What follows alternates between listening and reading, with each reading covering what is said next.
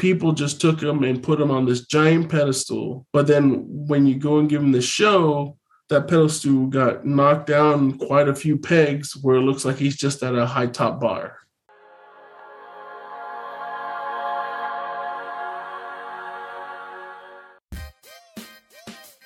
What's up, guys? I'm CJ here with Mike and Richard. We're going to get into Superhero Sundays. Before we do, stop. Spoiler alerts. If you haven't watched any of these shows or movies you want to talk about, go watch them. And then when you come back and join us, make sure you like and subscribe because any and all support is greatly appreciated.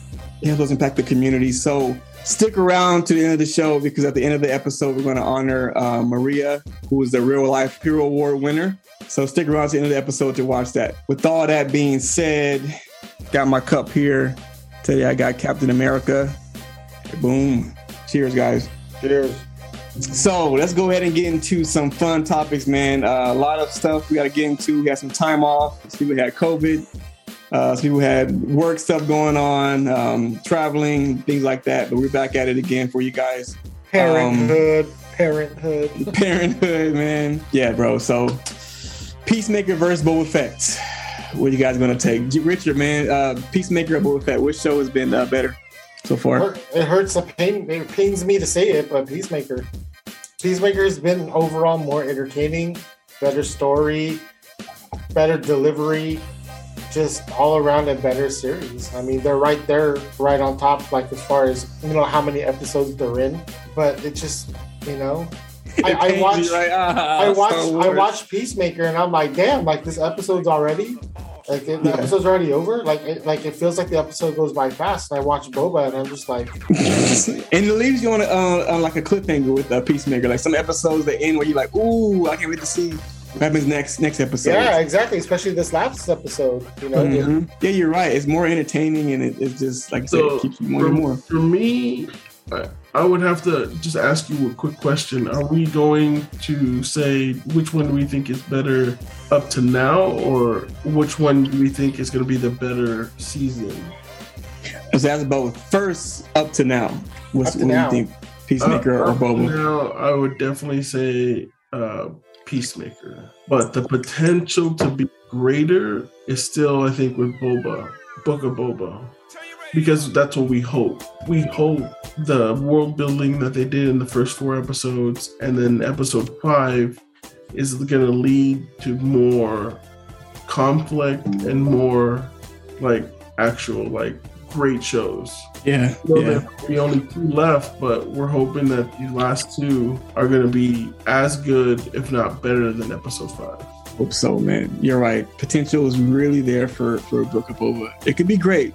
Like I said, if we see, I don't know if they're going to team up, but if we see just more story of, you know, Mandalorian and Boba, how things are going to work out, we'll see, man. But I'm going to go with Peacemaker. I think Peacemaker is going to, I don't know how it's going to end, really. But it doesn't matter. And that's the thing. It's a Peacemaker. It doesn't matter how it ends. It's just been a good ride, man. It's just been good. And plus, even if it ends with, you know, they do, in fact, kill all the butterflies. Or if it ends where they kill all these butterflies, but then they realize the president has one, or, you know, something ridiculous where it leaves you that way, where it leaves you in that unknown, you'll be okay with that too. Because you weren't expecting it to be this good this far. Mm-hmm. So at this point, they can literally do whatever they want, and you'll be like, it's still great. Like, it's still not great, but it's still... decent. Like, this already exceeded my expectations, so I'm happy wherever it goes. With Book of Boba, you're still waiting it to exceed your expectation, and the potential is there, but you're just hoping that it does in the next 2 episodes. Yeah, Peacemaker is definitely very surprising, man. I have a question for you guys then. What you got?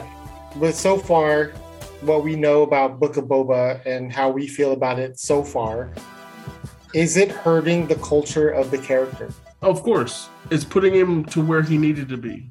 Because he's on that pedestal, man. Like, he was on that pedestal for all these years. Not saying that he didn't deserve it, but he had like very few lines. He had, you know, any screen time at all. People just took him and put him on this giant pedestal. But then when you go and give him the show, that pedestal got knocked down quite a few pegs where it looks like he's just at a high top bar.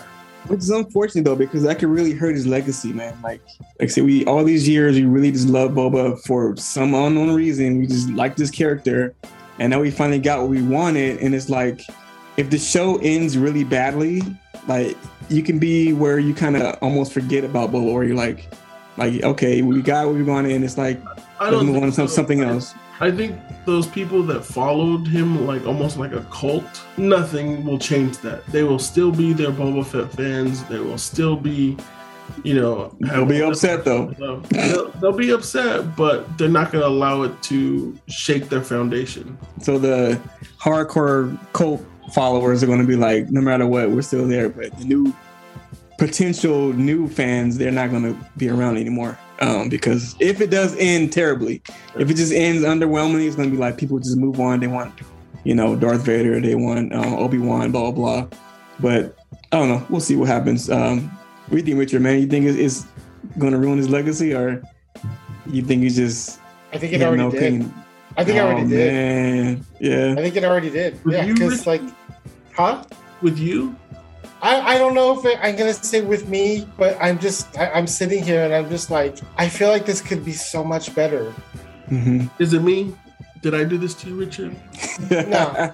Because I've already had I have my own feels already, man. That's why I had to ask. Because, and I love John Favreau. He's done everything great, but this hasn't struck to the heart of fans yet. Like it